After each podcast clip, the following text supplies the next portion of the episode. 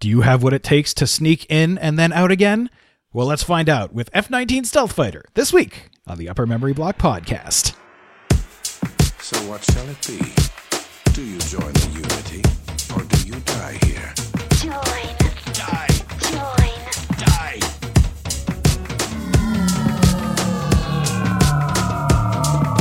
Building. Building. Yes, I'm green. Yes, I'm at once.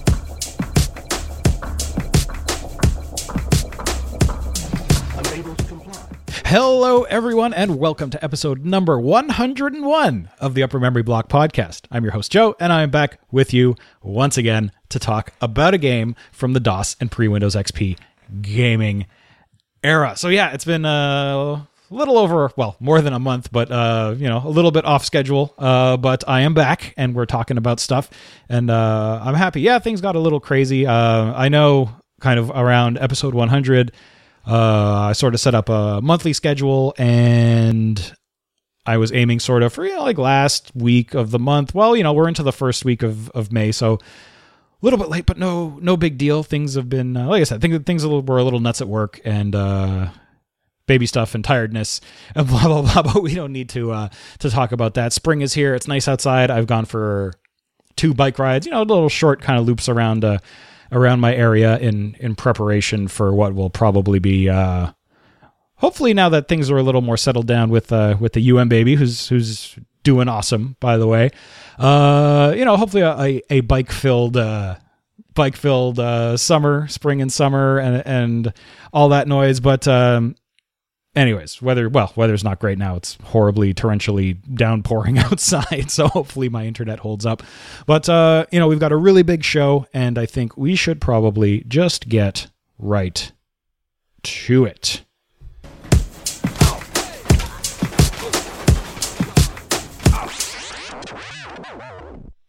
Okay, so to begin, we have an email from Ben.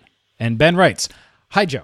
I just started listening to your podcast after I discovered a gameplay video you did of Star Trek The Next Generation, A Final Unity, that you did recently. I'm a big Star Trek fan, and I've been trying to catch up on some of the games I missed out on while growing up with a Macintosh. I played a lot of Myst and Riven while searching for gameplay videos of it before I loaded it up in DOSBox. I came across your video, and it led me to your show.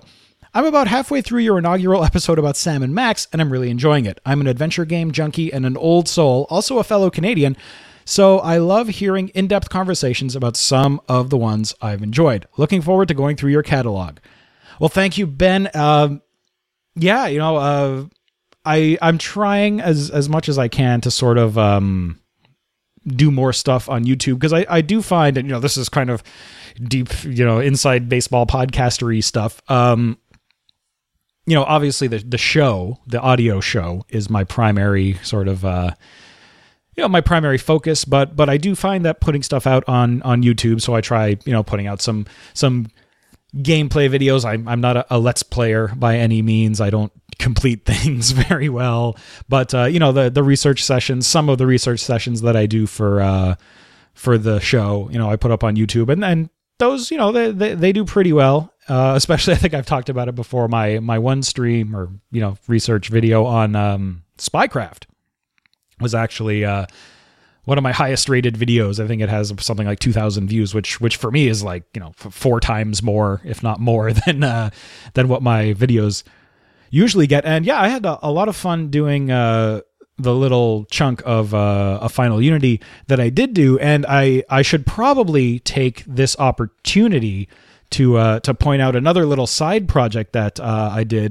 Troels, our good friend of the show, Troels, the Space Quest Historian, invited me to do a kind of a cooperative Let's Play commentary of A Final Unity, and I believe the first 3 episodes of that are already out. You can go check out his YouTube channel over at Space Quest Historian. And I also added, I believe all of them, but if not, then at least the first 2 to a playlist on my YouTube channel. So Troels basically played through the game, or at least so far he's played through half the game, and we're going to do the other half, in the relatively near future. Just let me know when you're available, Troels, when you want to do it.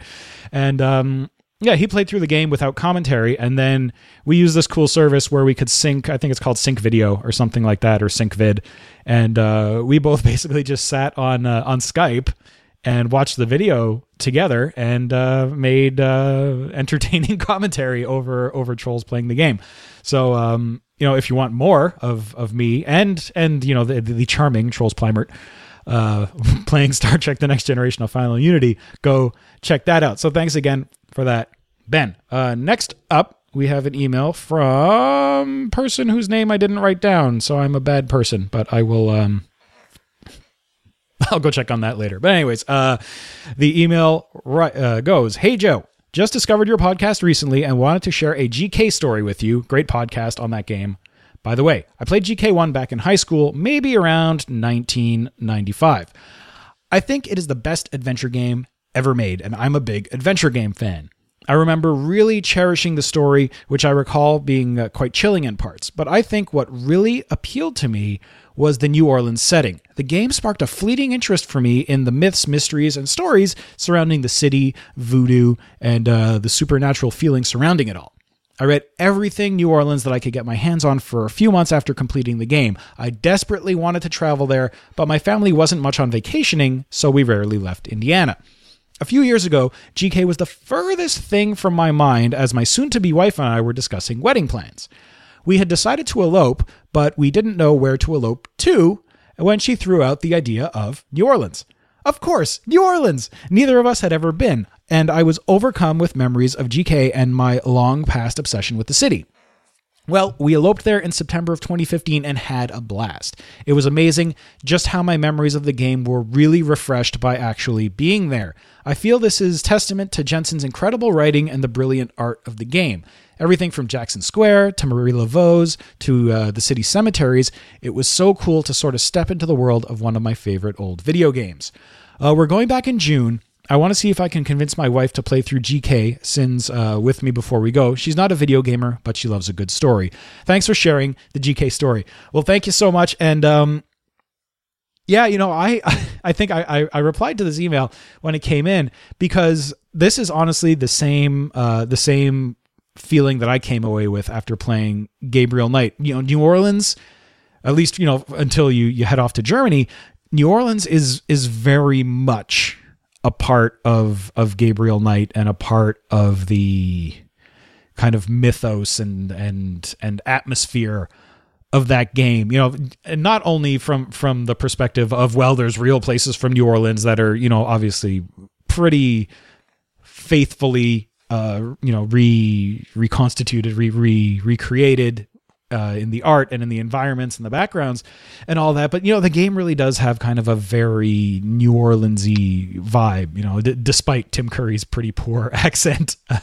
But, and, you know, I was also became quite obsessed with New Orleans, especially the French Quarter and, you know, learning about, you know, the history of New Orleans, especially for me growing up in Quebec, you know, kind of immersed in the Quebec French culture, and, you know, knowing that a lot of, you know, stuff from New Orleans kind of came out of the same roots, you know, there's a bit more of a familiarity for me. Obviously, you know, the French culture down in around New Orleans, took a very divergent path, but, you know, I still have not, unfortunately, had the opportunity to get down there, but it is one of those places that's still sort of on my list. So, you know, it really did, this email really did resonate with me as well. And, you know, speaking about kind of these, you know, backgrounds and stuff, I'd actually be interested to hear what my buddy Ben Chandler has to say about the backgrounds in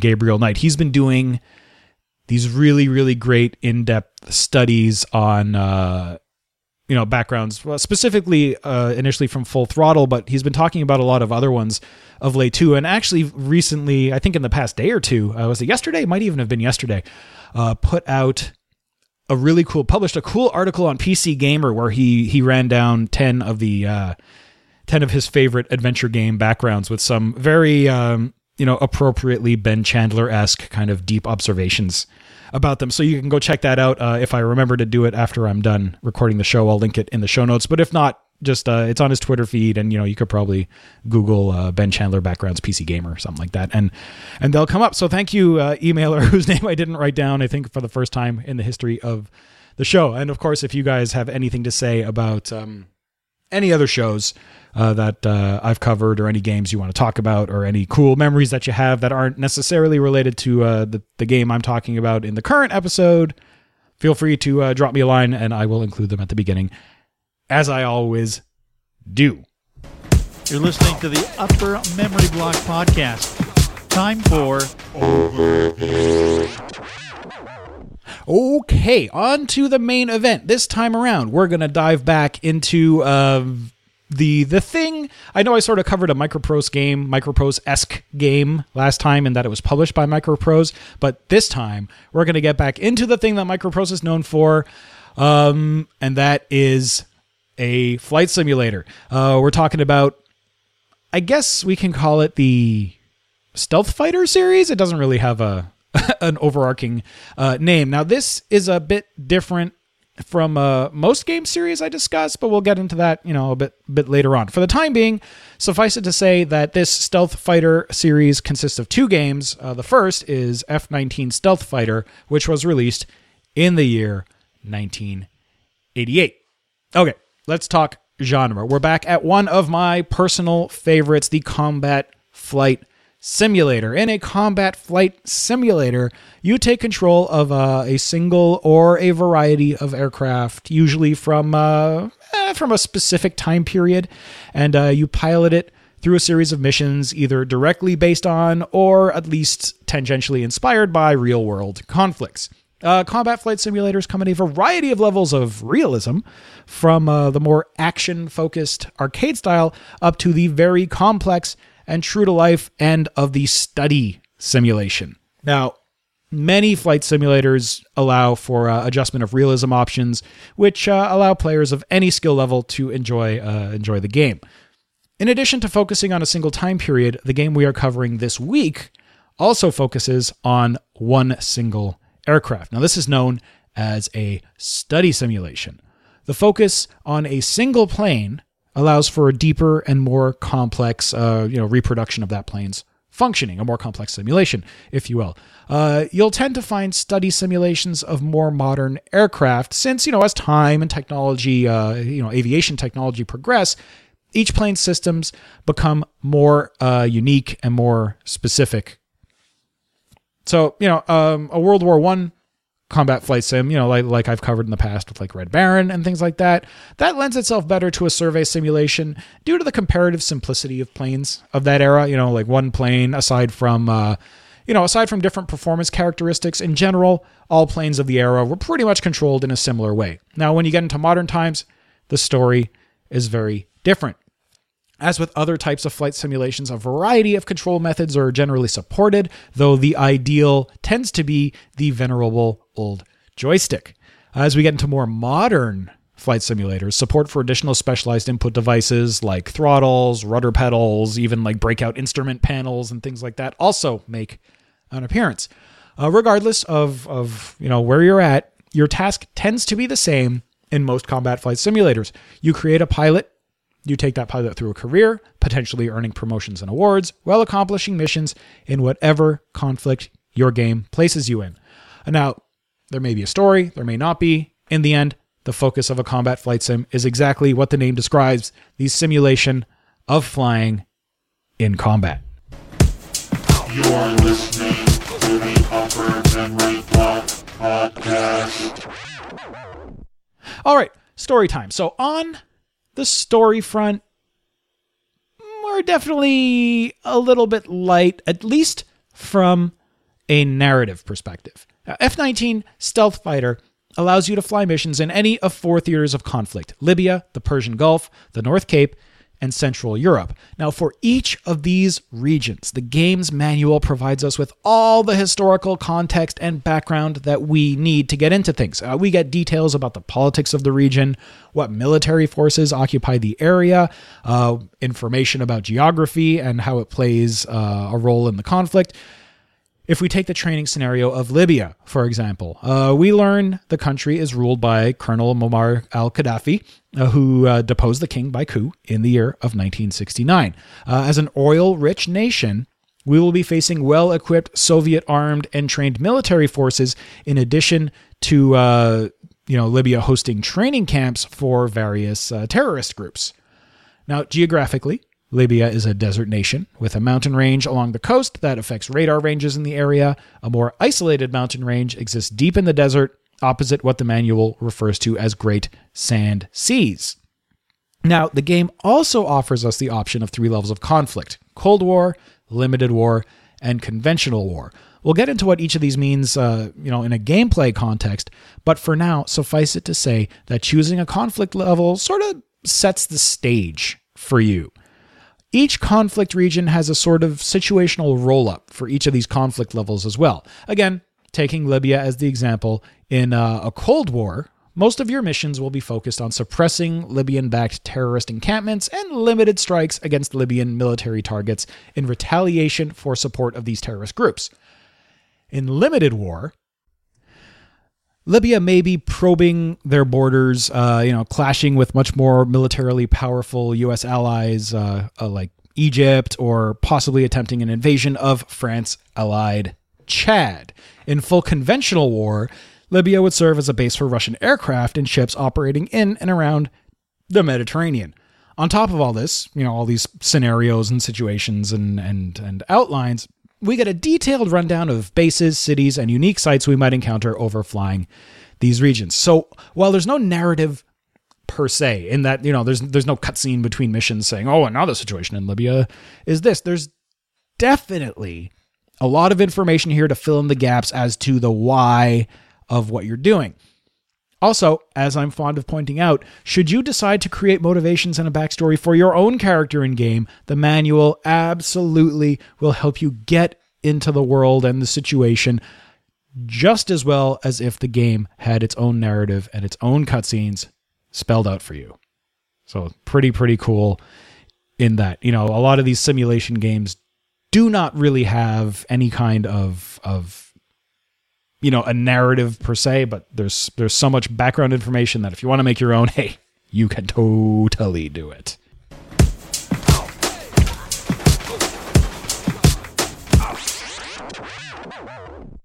Time to talk gameplay. Upon launching the game, we are greeted by our favorite thing in the world, manual-based copy protection. The back of the manual contains an extensive section on warplanes that you are likely to encounter in the various theaters of the game. You are expected to identify one of these planes based on a plan view, that is a top-down view, sort of a blueprint view of that aircraft. It's not that hard to do if you have the manual handy. Now, in the current re-released version from Night Dive Studios, the copy protection screen pops up automatically and flashes the green "passed" message. So they sort of hacked it so that you don't have to do that no more. So you're now brought to the pilot roster. I feel a bit odd about this part, and I think the same thing happened in M1 Tank Platoon as well, because to create your character, or your pilot if you want to call him that, you seem to have to delete one of the stock pilots that are there. In doing so, you can choose whoever you want, I guess. You create a fresh new second lieutenant, complete with a fancy call sign. I called my guy William UMB Cast Roberts, as a play on my internet handle. From here, it's recommended that you embark on the default training mission, which takes place, like we just talked about, in Libya.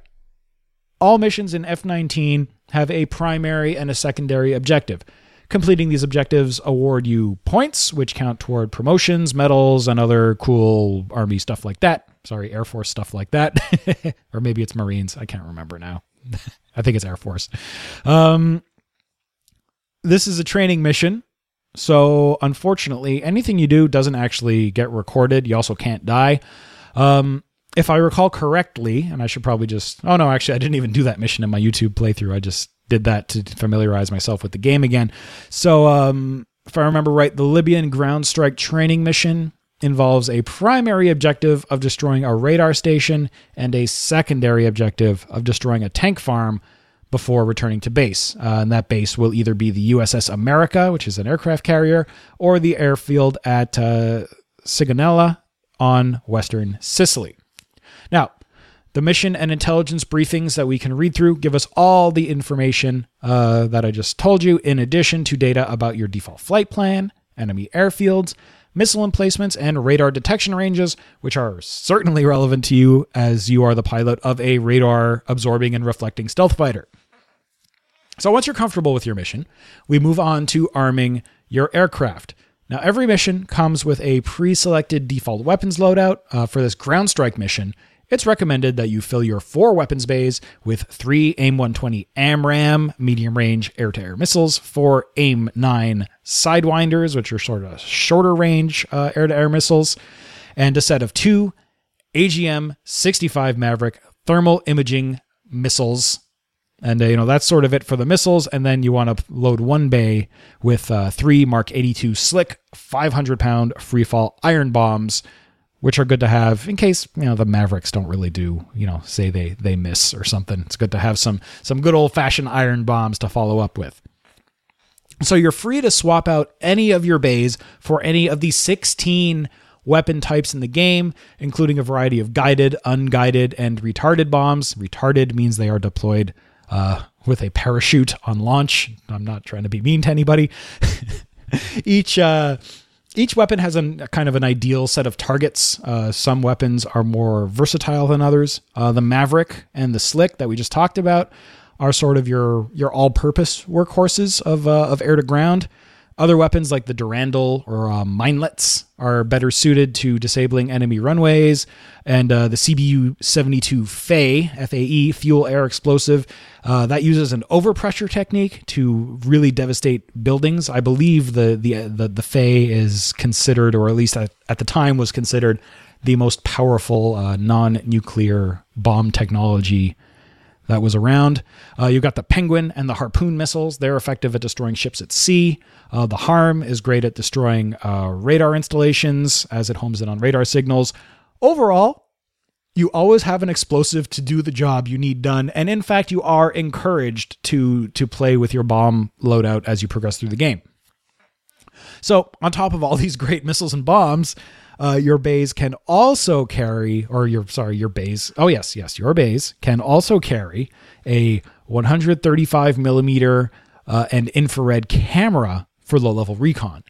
Also, to extend your range, you can carry an additional 1,900 pounds of fuel in one of those bays. And finally, for covert supply missions, airdropped equipment can also take up one of your bays, depending on your mission profile. So for this training mission, default loadout, more than acceptable. Accepting it moves you onto the hangar, where you strap on your F-19 and find yourself magically transported to the runway. In our case, we're starting from an airbase on land. So before you take off, it's recommended you familiarize yourself with your surroundings and your situation. Your F-19 is equipped with a state-of-the-art heads-up display, 2 color displays, in addition to a variety of indicator lights and readouts. First things first, let's check our loadout. Hitting F5 brings up our ordnance on the right-hand display. We can check all the stuff that we added to our plane, and it is there. F10 shows us our mission objectives and whether or not they've been completed. F7 brings up our navigation console, which lets us know our mission waypoints and how far away they are. And the left-hand display, all those things come up on the right-hand display. The left-hand display is pretty much only used for mapping. Currently, it shows a strategic overview map with tracks on each waypoint displayed. You can also switch it to a closer range tactical view, which tracks nearby radar contacts. So control-wise, good enough for now. Nothing too special for takeoff. Usually you set your flaps out, you extend your flaps, increase your throttle to 100%. You're going to start rolling. Once your speed hits 200 knots, you pull back on the stick gently to rotate and leave the ground. Once you clear the runway, raise your gear, eventually raise your flaps, turn towards your first waypoint.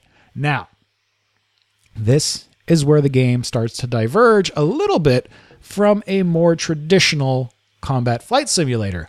In almost any other game that you can really think of, your goal is to fly your mission and pretty much cause as much mayhem and destruction to the enemy as possible.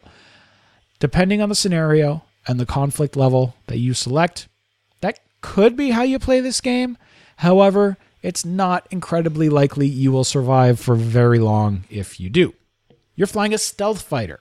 You absolutely need to use that fact to your advantage. Your F-19 is specifically designed to present a very small electromagnetic signature and thus is very hard, but not impossible, to detect via radar.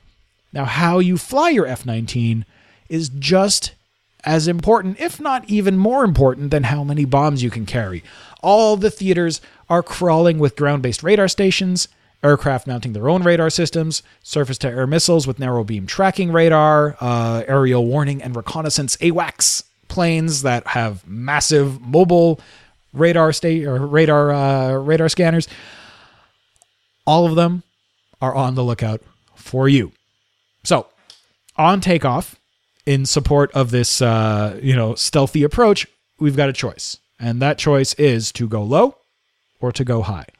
Going low, that is pretty much between 500 to about 2,000 feet, offers us quite a few advantages. Below 2,000 feet, radar's going to have trouble picking out your plane from the ground clutter. The lower and slower that you go, the better. More speed tends to mean more engine power and more emissions that are, again, detectable. Now, most of your weapons are also ideally suited to be dropped from about, between 1,000 and 2,000 feet. Also, flying this low, you can use terrain like mountains and things like that to block signals from stationary radar emplacements. So, if you're on the other side of a mountain, hey, the radar, not going to find you. Now, disadvantages of staying low, they're pretty obvious. You don't have a lot of room to play around.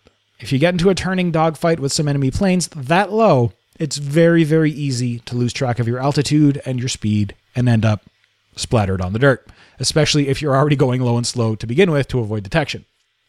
Also, as you approach 500 feet, you start to feel the effects of flying so close to the ground. You need to use more power to stay at speed due to the thickness of the air.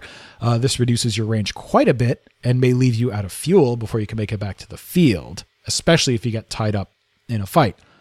Also, as you get close to the ground, you tend to get buffeted around a little bit, and that sort of makes it hard to fly straight and level, maintain altitude. Again, maintaining altitude, very, very important when you are flying very close to the ground. So going high has its own advantages and disadvantages. Flying above 32,000 feet provides the same detection advantages of flying below 2,000, with the added benefit of both generally being sort of outside of SAM range and being high enough that you have enough time and wiggle room to maneuver your way out of an encounter. The air is thinner, so you use less fuel, and thus you potentially increase your range. Now, on the downside, it does take quite a while to climb up above 32,000 feet. And on the other side of that, to make any appreciable, precise ground attack, you're probably going to have to descend to effective release altitude, which again is around 2,000 feet.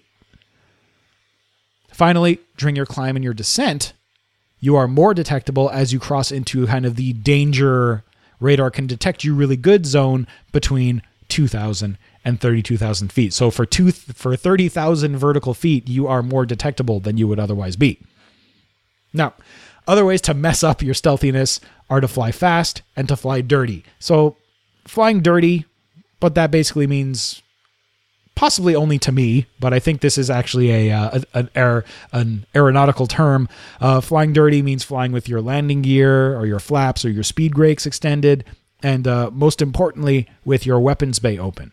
You see, the F-19, as I've sort of implied already, stores all of its weapons in a series of four internal bomb bays. To deploy a weapon, you need to open the bay doors. Now, doing this disrupts the radar absorbing and reflecting. Reflecting is a difficult word to say, but yes, the radar absorbing and reflecting capabilities of your aircraft. Now, of course, to destroy targets, you need to open your bay. So you're basically the most detectable when you're right over your target trying to destroy it. Your target bay would be well defended, so, the moment of truth, you're very, very detectable and in extreme danger. Your electromagnetic emissions are tracked by the electromagnetic visibility scale, which is a vertical bar in the center of your instrument panel. And your emissions are represented by how much of the bar is filled in red from the bottom. And enemy radar signals are represented as bars that come in from the top. If these bars intersect, you are likely to be detected. Now, if you do have a missile fired at you, your F-19 is, of course, equipped with all the standard countermeasures such as chaff and flares, in addition to an electronic countermeasure suite, which can confuse homing systems on some missiles.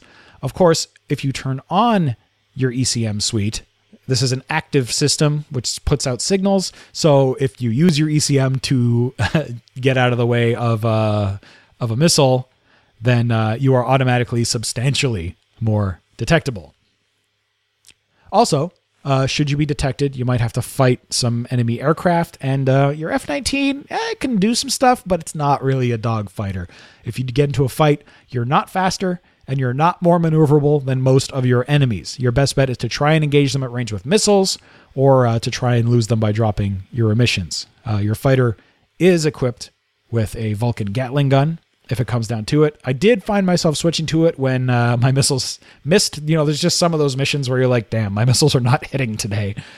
So, you know, with all that stuff in mind, there's a lot of things to think about, but, you know, you fly your mission, you hit each waypoint, you find your primary, your secondary targets.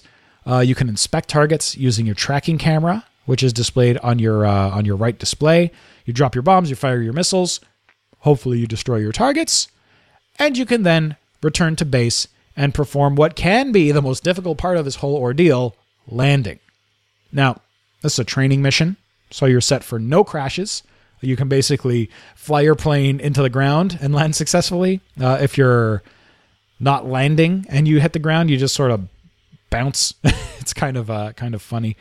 I like using the easy landings option, where the realism is reduced, but you can still, if you're not landing on an airfield and your landing gear isn't out, you will crash into the ground. But otherwise, as long as you're kind of generally pointed in the right direction with all your systems set right, you will land. Realistic landings are obviously the most challenging. If you land off the runway or you come down a little bit too hard, you may crash and end your military career right there.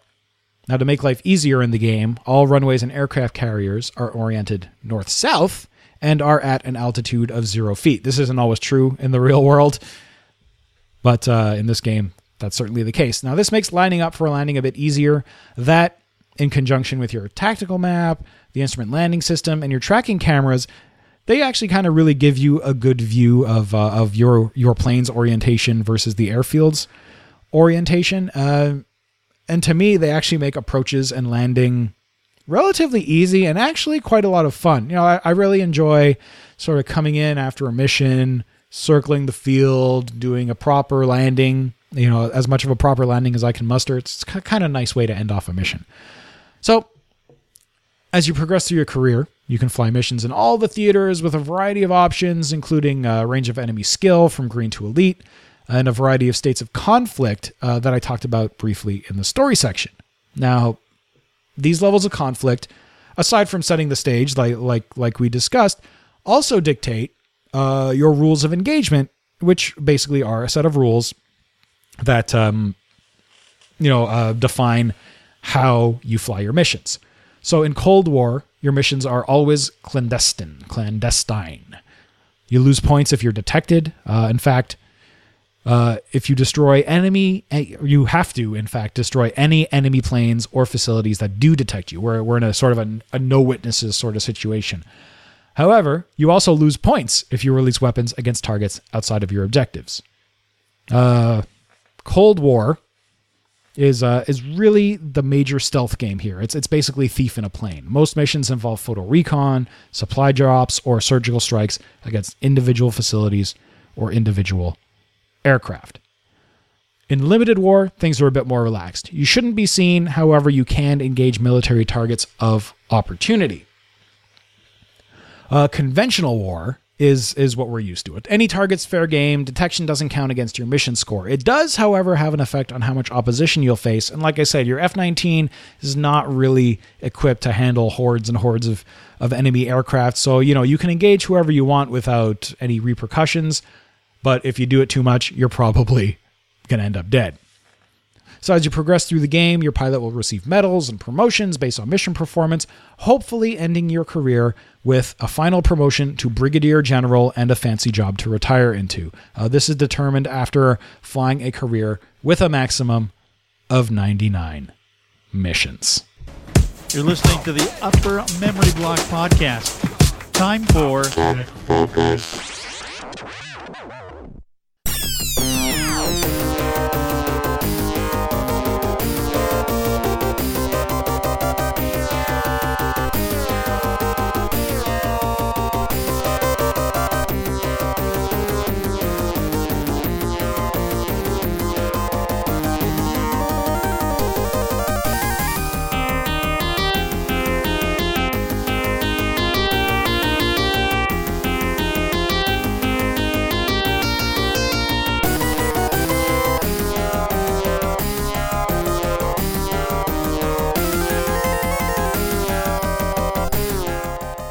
So not a huge amount in tech focus today. This game is pretty straightforward insofar as technology goes. So coming out in 1988, the game required an IBM PC, XT, AT, or compatible with at least DOS 2.1 or higher. As we see in the game's pre-launch menu, it supported a variety of graphic modes ranging from Hercules, CGA, EGA, Tandy, or VGA. You know, it's sort of funny that this, I mean, it's not funny, but I find it funny that this game mentions support for Hercules because it sort of jogs some of my memories. When I was a kid, I always wanted to play games in Hercules graphics mode because the name sounded so much cooler than CGA or EGA. What I didn't realize at the time, of course, was that Hercules was effectively a high-res monochrome display adapter created by a guy named, I believe it's Van Suankut. You see, when IBM PCs first came about, there were two options for graphics. CGA, which ran in either 320 by 200, kind of low-res, or 640 by 200 high-res. CGA adapters could be plugged into a range of cheap displays and even TVs using an RF adapter. Great for games, not so hot when you're trying to get any work done, like text-based work. For that, you had what was known as MDA, as the MDA or monochrome display adapter. So, when you see those pure green and orange kind of terminal type displays with very, very sharp text, those are plugged into the MDA. Now, the problem with the MDA is that it really had no capability to display any graphics at all. This was like an ASCII text mode only display. Now, most DOS programs at the time supported both modes, but there were a few that didn't. So Van wanted to work on his PC. He was working on I believe it was his thesis. It might have been his doctoral thesis, something like that. But he wanted to work in his native Thai alphabet, which is obviously a non-ASCII character set. So he decided to go about making something that would let him do that. So effectively, what the Hercules display adapter accomplished was to allow MDA-compatible hardware to run programs designed to run in CGA. Of course, since the card had no capacity to create color, colors were mapped to varying forms of grayscale, basically different patterns of like dithering and things like that. So despite the awesome name, I eventually realized playing my game in black and white probably wasn't going to be much fun. Not to mention, I didn't have the hardware to even succeed in running the thing. And even today, I tried running F-19 in Hercules mode in DOSBox, and it wasn't too happy, shall we say. Well, that was sort of a tangent, wasn't it? Anyways, the game played on pretty much anything that could run DOS. The game's music, of which you've heard the pretty much one track of over this section here, was composed by I think I haven't figured out how to pronounce this guy's name even since the last Microprose game I covered, by Ken Lagasse. I think it's Ken Lagasse. It might be Ken Lagasse if he pronounces it the French way. But Ken wrote music for many Microprose games, starting with Gunship back in 1986 and ranging to Across the Rhine all the way up into 19 95. It's pretty cool. I like the theme song for this game and this version of the game. But yeah, really, really awesome.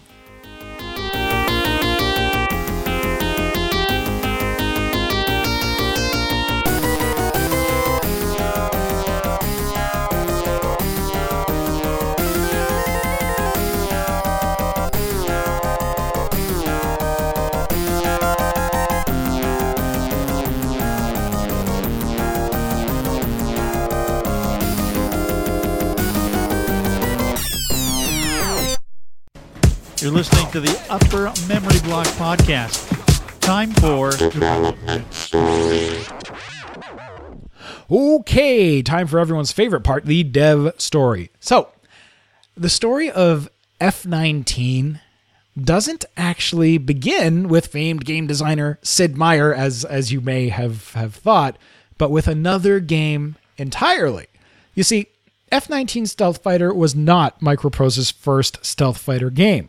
In 1987, Microprose released a game for the Commodore 64 called Project Stealth Fighter. And that game sounded a little bit like this.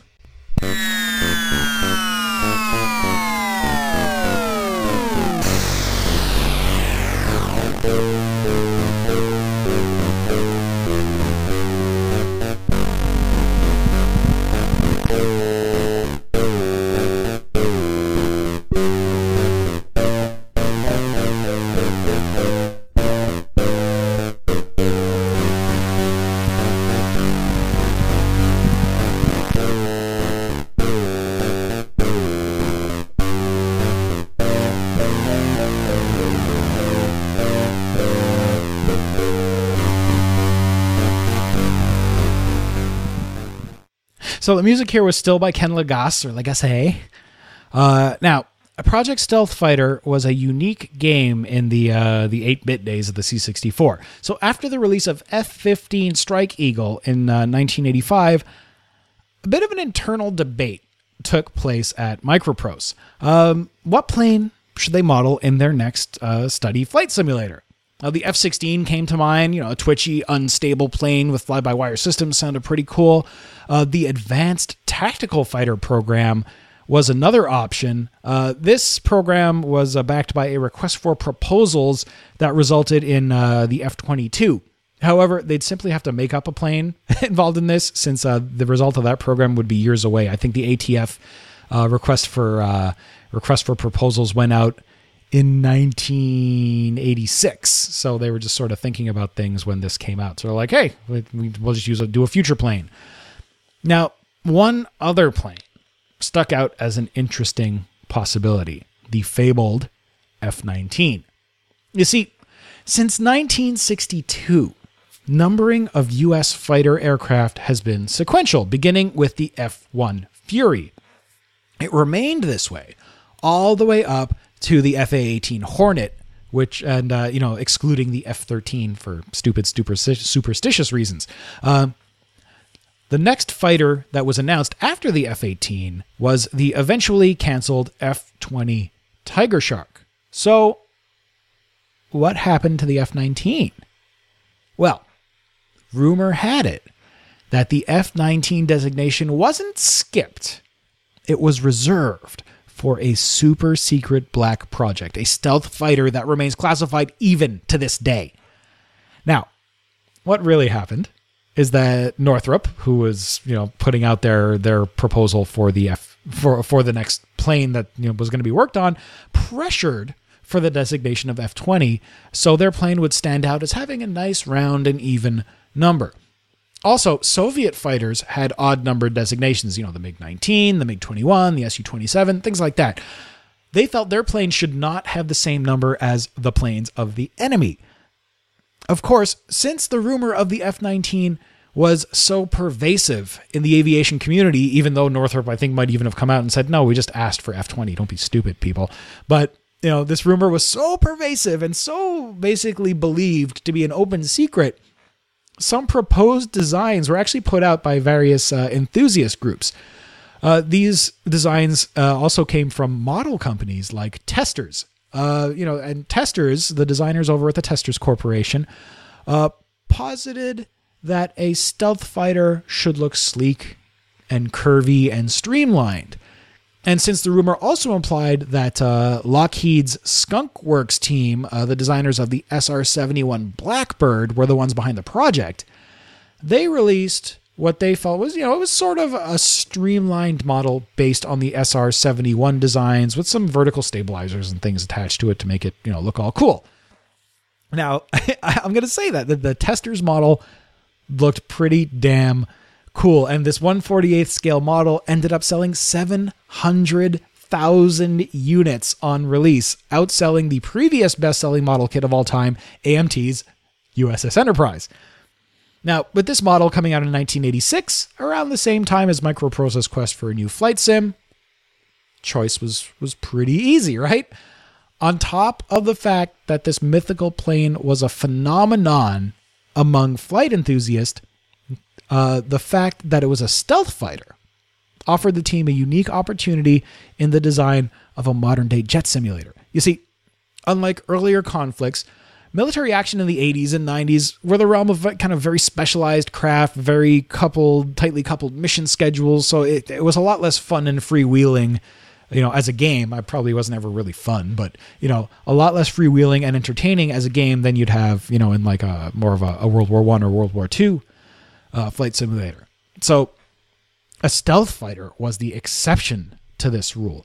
By necessity, a stealth fighter is a lone wolf operator, and a game simulating this fact would place the player in single control of a unique aircraft whose mission is not mass destruction, but sneaking surgical strikes on or one-on-one kind of World War I style duels against skilled individual enemies. So Project Stealth Fighter, as the game became known, was designed for the Commodore 64 by Jim Sinoski and Arnold Hendrick, and in a lot of ways looks very, very, very similar to the F-19 game we would play on our DOS PCs. Using the same core gameplay from F-15 Strike Eagle as a base, Project Stealth Fighter was said to push the limits of 8-bit hardware.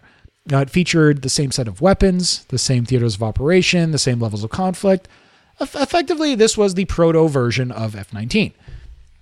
Now, with the resounding success of Project Stealth Fighter, Microprose decided to do what most companies did at the time. They started planning to re-release this very popular game on other platforms. Now, since most of the games at this time were built primarily in assembly language, the game generally had to be pretty much rewritten for each platform because the PC, the ZX Spectrum, not the Amstrad. I don't think that's really a thing, but every platform, every processor had a different assembly language. Now, as Project Stealth Fighter released and they started coming up with this plan, the market was already sort of shifting. The Commodore 64 was old news, and IBM-compatible machines were coming more and more into vogue for gaming. Now, these machines were much more capable. They could address more memory. They had faster CPUs. They could display high-res graphics, and they could display those graphics faster than the old Commodore hardware could. So, to try and break into this market more effectively, Sid Meier, along with artist Andy Hollis and fellow designer Arnold Hendrick, they all approached Microprose's senior vice president of product development and proposed a bold plan. They knew that this game that they had to work on a PC port of Project Stealth Fighter, but they wanted to use the power of the new platform to its fullest. They just didn't want to move the game over as it was. So that meant not just porting the C64 game over to the PC, but improving almost every aspect of the game along the way. Now, the senior VP of product development, his last name is Meyer, he agreed as long as they could do this within a year. So off they went. They already had a popular game that pushed the limits of an older platform, and they had the opportunity to redo it with more power. Hey, what more can you ask for? The team soon expanded to include Jim Sinoski, who designed and programmed the original game, plus PC programmer extraordinaire David McKibben. Now, McKibben focused on building all the new graphics libraries that abstracted calls to video drivers and allowed the other programmers to focus on, gameplay enhancements and all that noise. The terrain maps were beefed up from the C64 version, And while the PC did offer, more memory space and all that, the art team really did work on optimizing terrain models to store much more detail than they had originally envisioned. In addition, the addition of a large QA team started to make the project team pretty big and pretty disparate.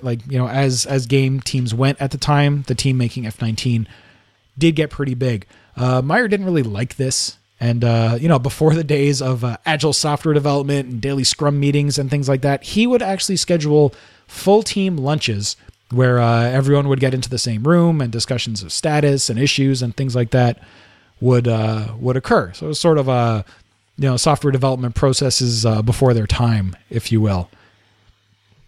Now, of course, as many projects do, this one went over schedule. However, the game was in a good enough state for the holiday season of 1988 to release. Now, along the way, the team realized that, this ended up being such a large effort. There were so many changes, so many improvements were made to the original Project Stealth Fighter that they pretty much had a new game here.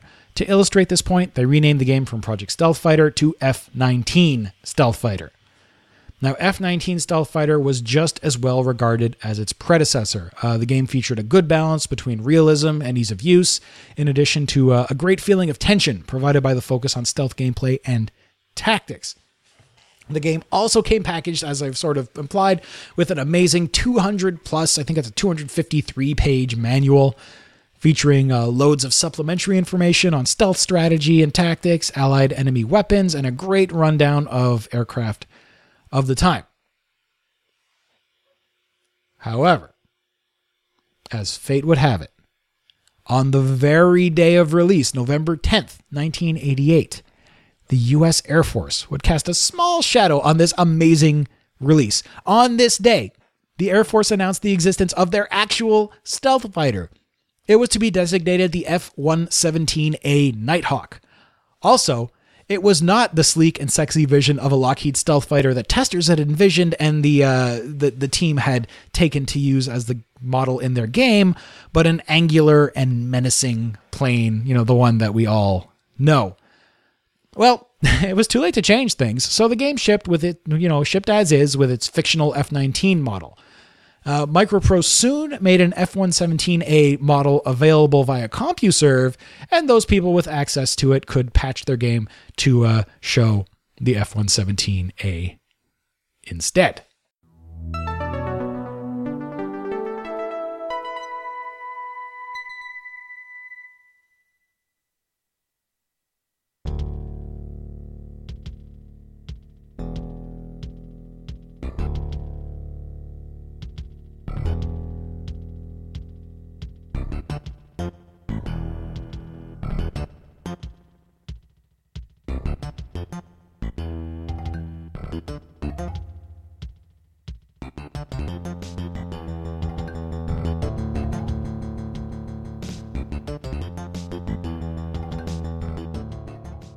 Of course, this very popular game and this change led to an opportunity.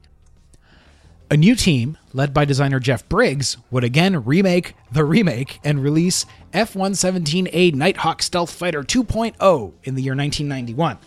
Now, on top of shipping with the model of the actual F-117A and some changes to the flight model to match reported performance of the new plane, the game again added improvements to its direct predecessor. 2 new theaters of operation were added, including a follow-up to the Persian Gulf campaign in which you fly missions over the Middle East in Operation Desert Storm. So, interestingly, in one scenario, the Iraqis are your allies, and in the follow-on scenario, the Iraqis are your enemies. The graphics engine was greatly improved, with environments, planes, and structures looking much richer. Also, I believe most, maybe even all, of the missions in F-117 take place at night, which adds even more sort of eeriness and tension to your flying. It also sometimes required you to use the FLIR, or forward-looking infrared functionality of your cameras to see targets better. More sound options were included with this game, supporting PC speaker, ad-lib, and Roland devices. And the music in this version was composed by Jeff Briggs, and it sounds great. However, you know, music sounds great, but this game holds the crown for the only game so far that I have played that has made me want to shut off my MT-32. The engine noise in this game is incredibly grating, especially if you're wearing headphones and they're maybe just a touch too loud. Now, luckily, there are options to turn, there's different sound levels, so you can turn off the engine noise and leave most of the other sounds active. It almost feels like they knew the sound would irritate people, so they added an option to remove it. So, you know, if you guys want to cringe with me, this is what the frickin' engine noise sounds like. And as long as your engine is running, this is the sound that is playing in your ears.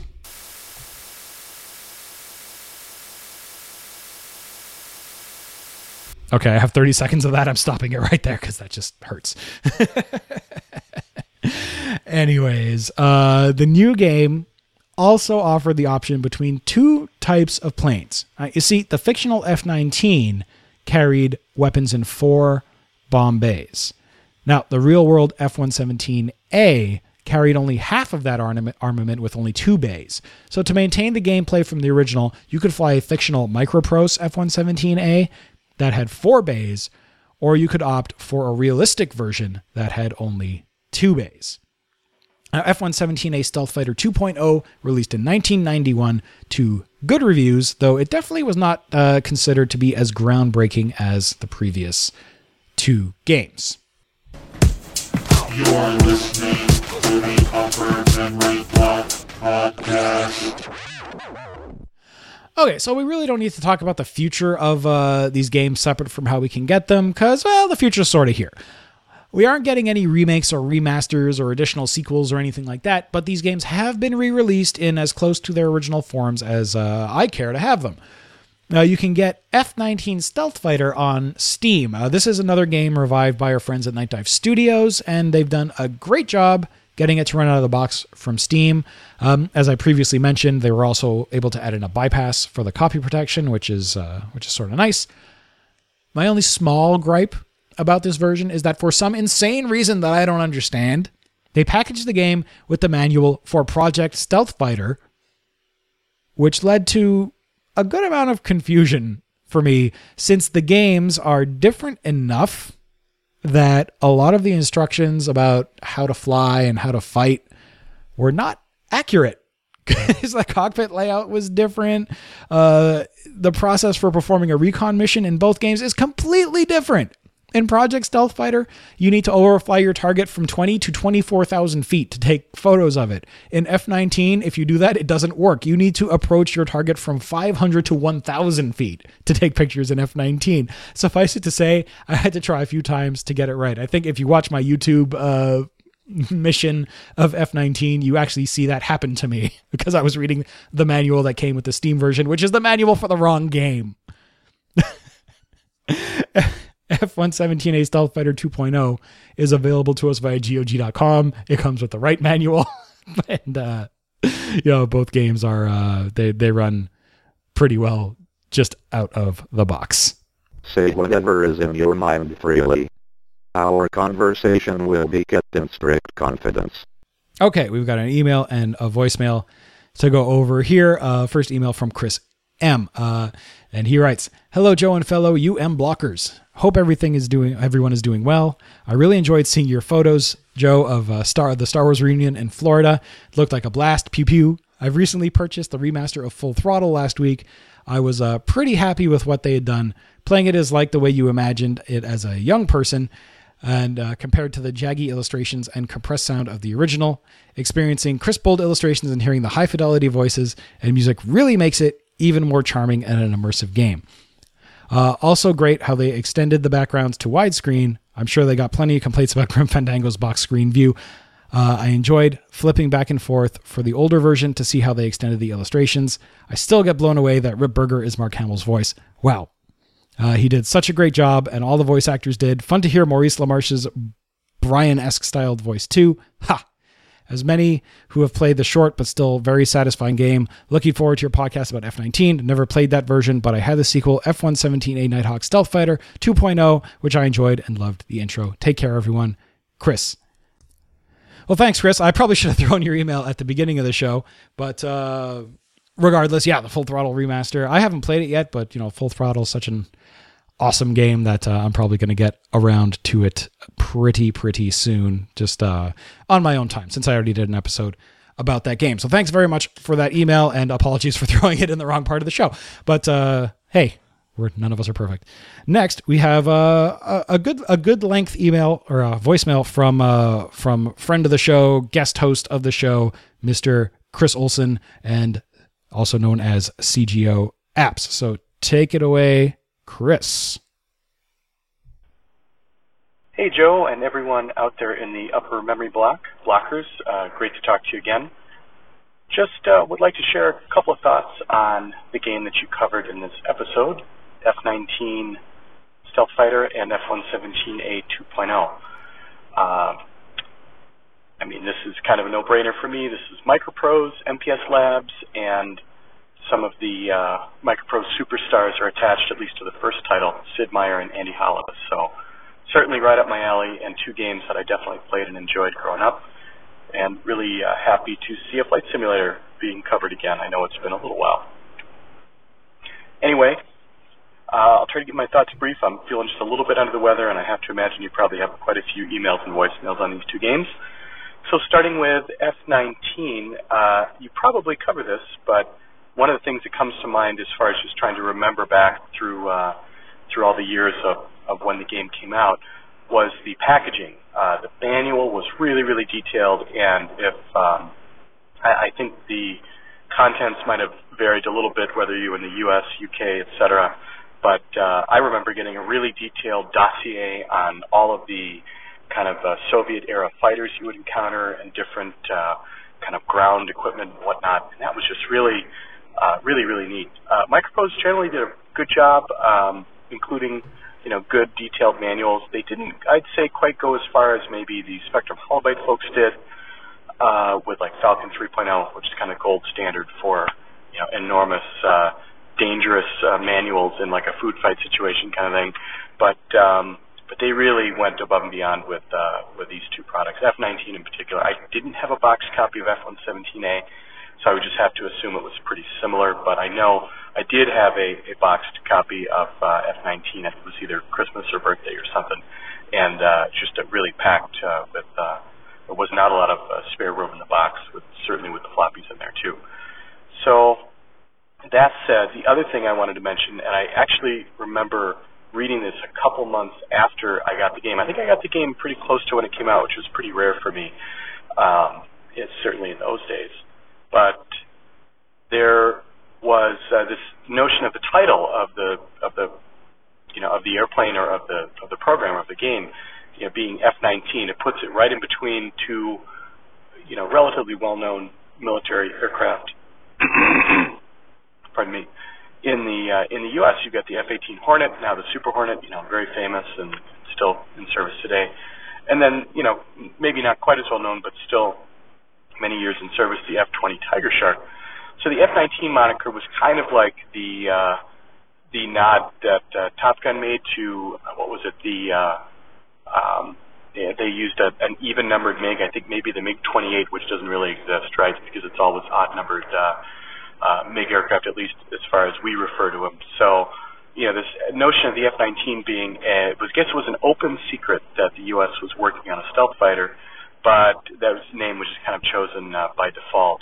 And there are still those out there. There's a big argument going on, apparently close to when the airplane entered service, about whether this still referred to some undisclosed, super-secret Area 51-type project that never saw the light of day. I don't really buy that, but, of course, it would eventually come to be known as the F-117 and go into service in the first conflict over in Iraq that had to do with Kuwait and so on and so forth. So with regard to all that, the development of F-19 was really done based on a guess, and the reason I bring this up is it was either Computer Gaming World or PC Gamer or one of the big magazines at the time, I think it was one of those two, actually mentioned that the kind of reference material they used to create the airplane that you fly in the game was based on a plastic model kit, a tester's F-19 Stealth Fighter model kit, and it just blew my mind. So I remember reading that as a kid, and I built a lot of those plastic models, my goodness, from, you know, all the eras, World War I all the way up to the Jet Age, and, you know, and so on and so forth. There are still a few sitting in my parents' basement that some of the best that, you know, kind of made the, you know, avoided the dumpster there. But anyway, I'm very familiar with testers, and they were definitely a good, you know, a very detailed kind of model airplane producer. But I would just love to have been a fly in the wall for that pitch. Like, okay, well, here we go. We gotta go to the hobby shop and buy a plastic model airplane kit so we can use that for our reference material for 3D modeling and line art and manual and everything. That's just kind of amazing. If you think about it, it really is a good way to do that. You get a really stepwise, extremely detailed picture of some of the internals, how the parts fit together. So I guess it really shouldn't be that surprising, but especially for a fictitious project or a you know, classified project that was not known, I guess it makes sense. So I just wanted to mention that. You probably talk about that, and apologies for the if that's redundant, but that was one of the kind of the things that definitely made me smile, and kind of going back to years ago, childhood, etc. As far as the gameplay itself goes, F-19 plays really, really well. I replayed both of them, and while I have to give the nod to F-117 for just kind of graphics achievements, F-19 to me plays like a really, really kind of awesome advanced version of F-15 Strike Eagle, and with the two people at the top, it's kind of no surprise there, right? You've got Sid Meier and Andy Hollis, two of the principals on the first F-15, and both are just have their name all over the, you know, cause some of the biggest and brightest project of Microprose, especially going back into the early 80s when they were mostly developing for the 8-bit realm of computers. So it's just really, really well done. It separates itself from F-15. It's clearly a new airplane, new focus. You've got a much more detailed kind of campaign mode, theaters, and so on and so forth. But F-19 just plays really well. It's EGA graphics, but it's done in a where it really hums along. I think I remember playing this on my 286, either 12 or 20. Maybe I'm dreaming there. I hope not. I hope I'm remembering that right. But it really played well. And I do have a soft spot for these kind of later era EGA games that push, you know, that ask for a lot, that have a good frame rate and everything else. Certainly, F-19 falls into that category. And it's just well done. It was challenging, though. It was definitely, of the two, more challenging to fly. And the reviews kind of pointed that out. You really had to, you couldn't just jump in and fly this, you know, kind of without looking at the manual and have a sense of the commands. But, you know, F-15 was kind of that way as well, where you had to at least take a gander at the manual to kind of have a chance at completing some of the later campaign missions. But really enjoyed this one. I don't think it got overlooked. I think both of these games sold pretty well. I don't have any figures in front of me, and I'm sure you'll talk about that. But the last thing I'll mention is I did not know, in looking back and trying to find the tidbit about the model airplane part there, I realized this was actually kind of a continuation of a project that started on the Spectrum and the C-64, and that's really interesting. So if you look at the credits for F-19, it has, of course, Sid Meier, Andy Hollis, and then several other folks, and it gets the based on an original design by, and then some other names. So I'd be really curious to know, I don't know if you found in some of your research how kind of realized the project was, and I think I read something that said they borrowed some concepts, but really the actual kind of creation of F-19 for the various platforms was more of kind of a ground-up deal. Last thing I'll mention about this game falls into the really awesome kind of spot in time where it saw releases across many, many platforms, including the Atari ST. So we're like Atari ST, Amiga, MS-DOS, PC 9800. I just really love games that see that many kind of different release points to platforms. It's so different. I mean, you've got the 68000 processor for the ST. You've got the, you know, the 8086, 286, 386 architecture for MS-DOS, and then a whole bunch of other things in between. I just find that really interesting. And the game that I always play to with regard to that is Another World, where that was released for just about everything in that kind of in that time frame. So So I'm really kind of always happy to see a game that gets a release across a whole bunch of different platforms, because it's just really kind of interesting to see for a 2 or a 3 year period. If you wanted to make a game and make it commercially viable, you had to support all these million kind of different, very, very different platforms as far as architecture goes. Moving on to F-117A. Of the two, again, I mentioned I definitely... more kind of stronger memories for F-19 and it running a little better. F-117A, I want to say chugged a bit. I don't know if it was playable on a 286. Maybe it was. But I seem to remember perhaps it was the next machine that we had, 386 SX 16 megahertz, which could not, unfortunately, handle Wing Commander 2. But I want to say maybe F-117A grounded to a halt as well. I can't recall. If it definitely chugged more than F-19 did. And for that, it definitely lost a point or two. But the graphics were, once I did get it running, or once we got a system upgrade or whatever happened there, it was really rewarding. This was in kind of the second wave of VGA games to come out. Of course, you had A-10 Tank Killer in '89 and Red Baron in 1990, and that had kind of really kind of broken the mold as far as that goes. And then the adventure games like King's Quest V and Space Quest IV, et cetera, et cetera.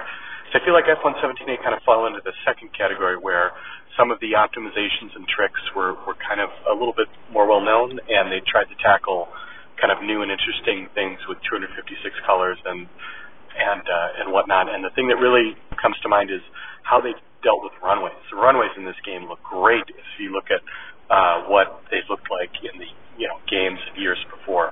Runway lighting, exterior, interior lighting, sunset, sunrise, all just really, really beautiful. I know that has nothing to do with gameplay, but they really did it was kind of breathtaking to see that for the first time in a flight simulator kind of modeled in that way.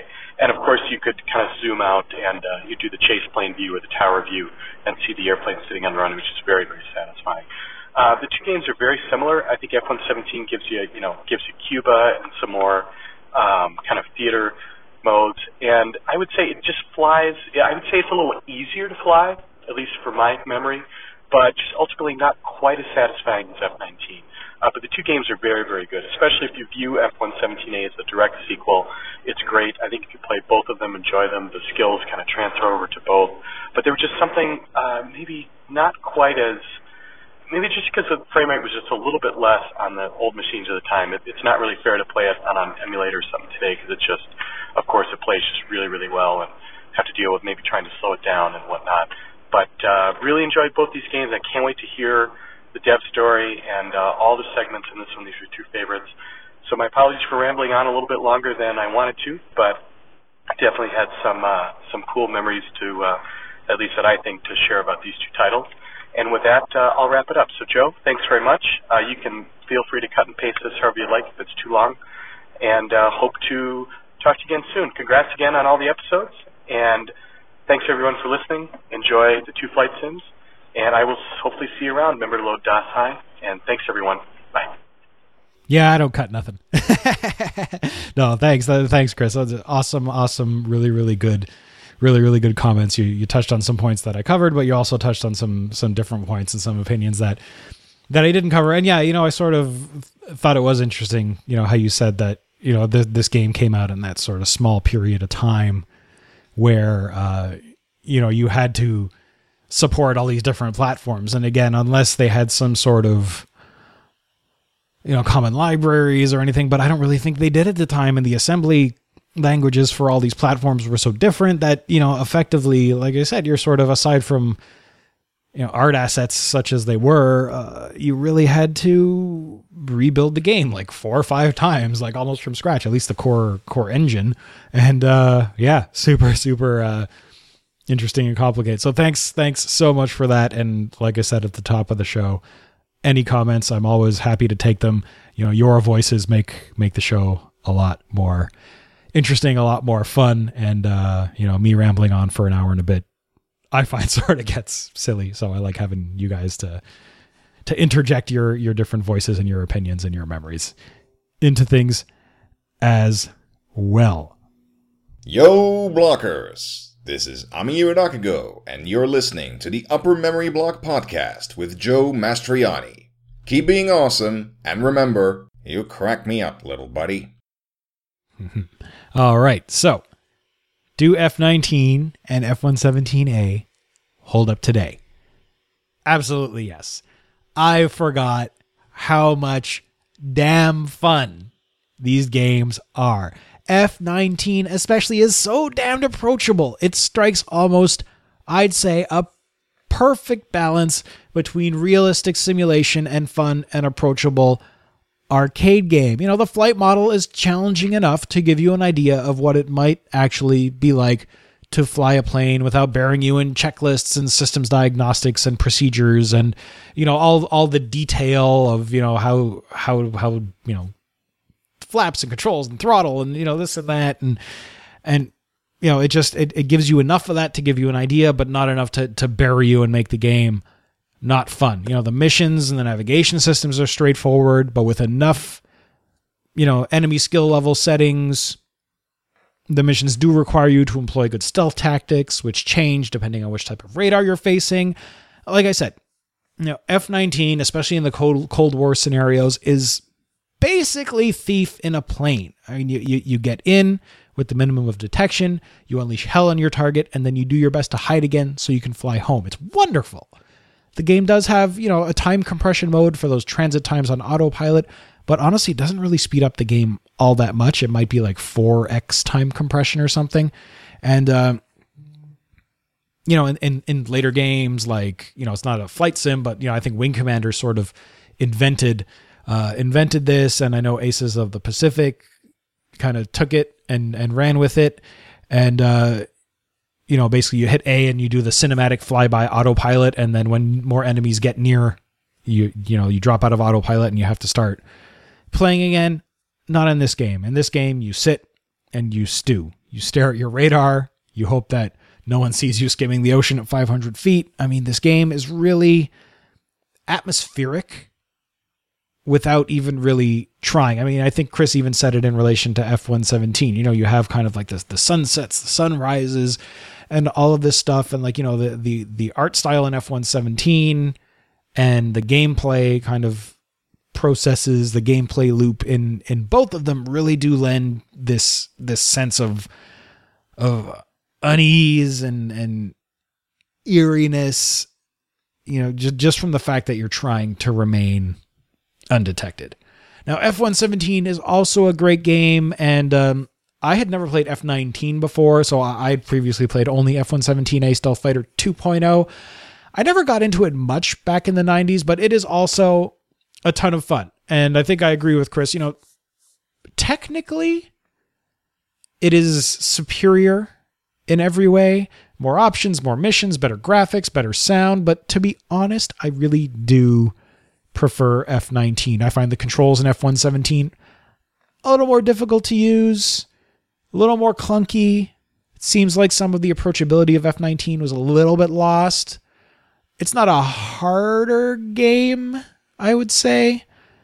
I mean, you know, for all intents and purposes, it's the same game remade a third time, but it's just lacking a little something that makes it just a little bit less great than F-19. That said, I would highly recommend you play either one of these should the opportunity arise.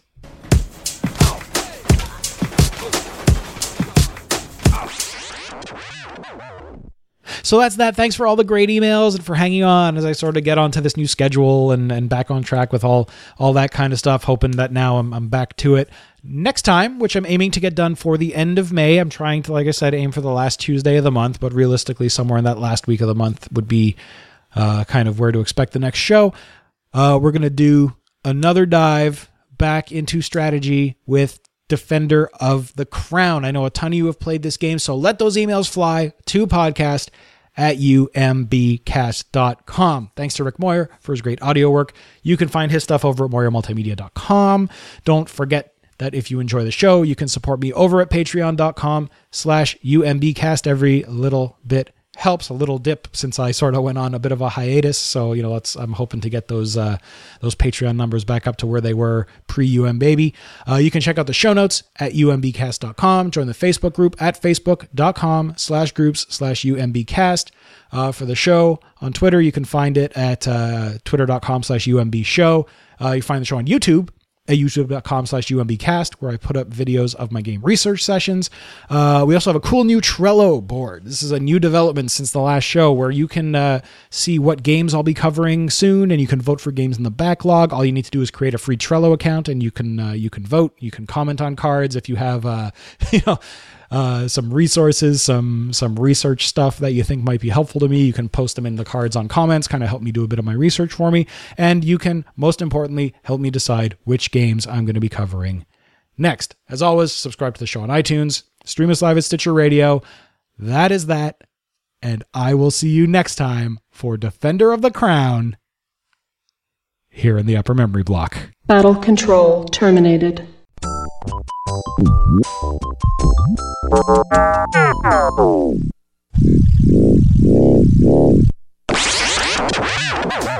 You've been listening to the Upper Memory Block Podcast with Joe Mastroianni.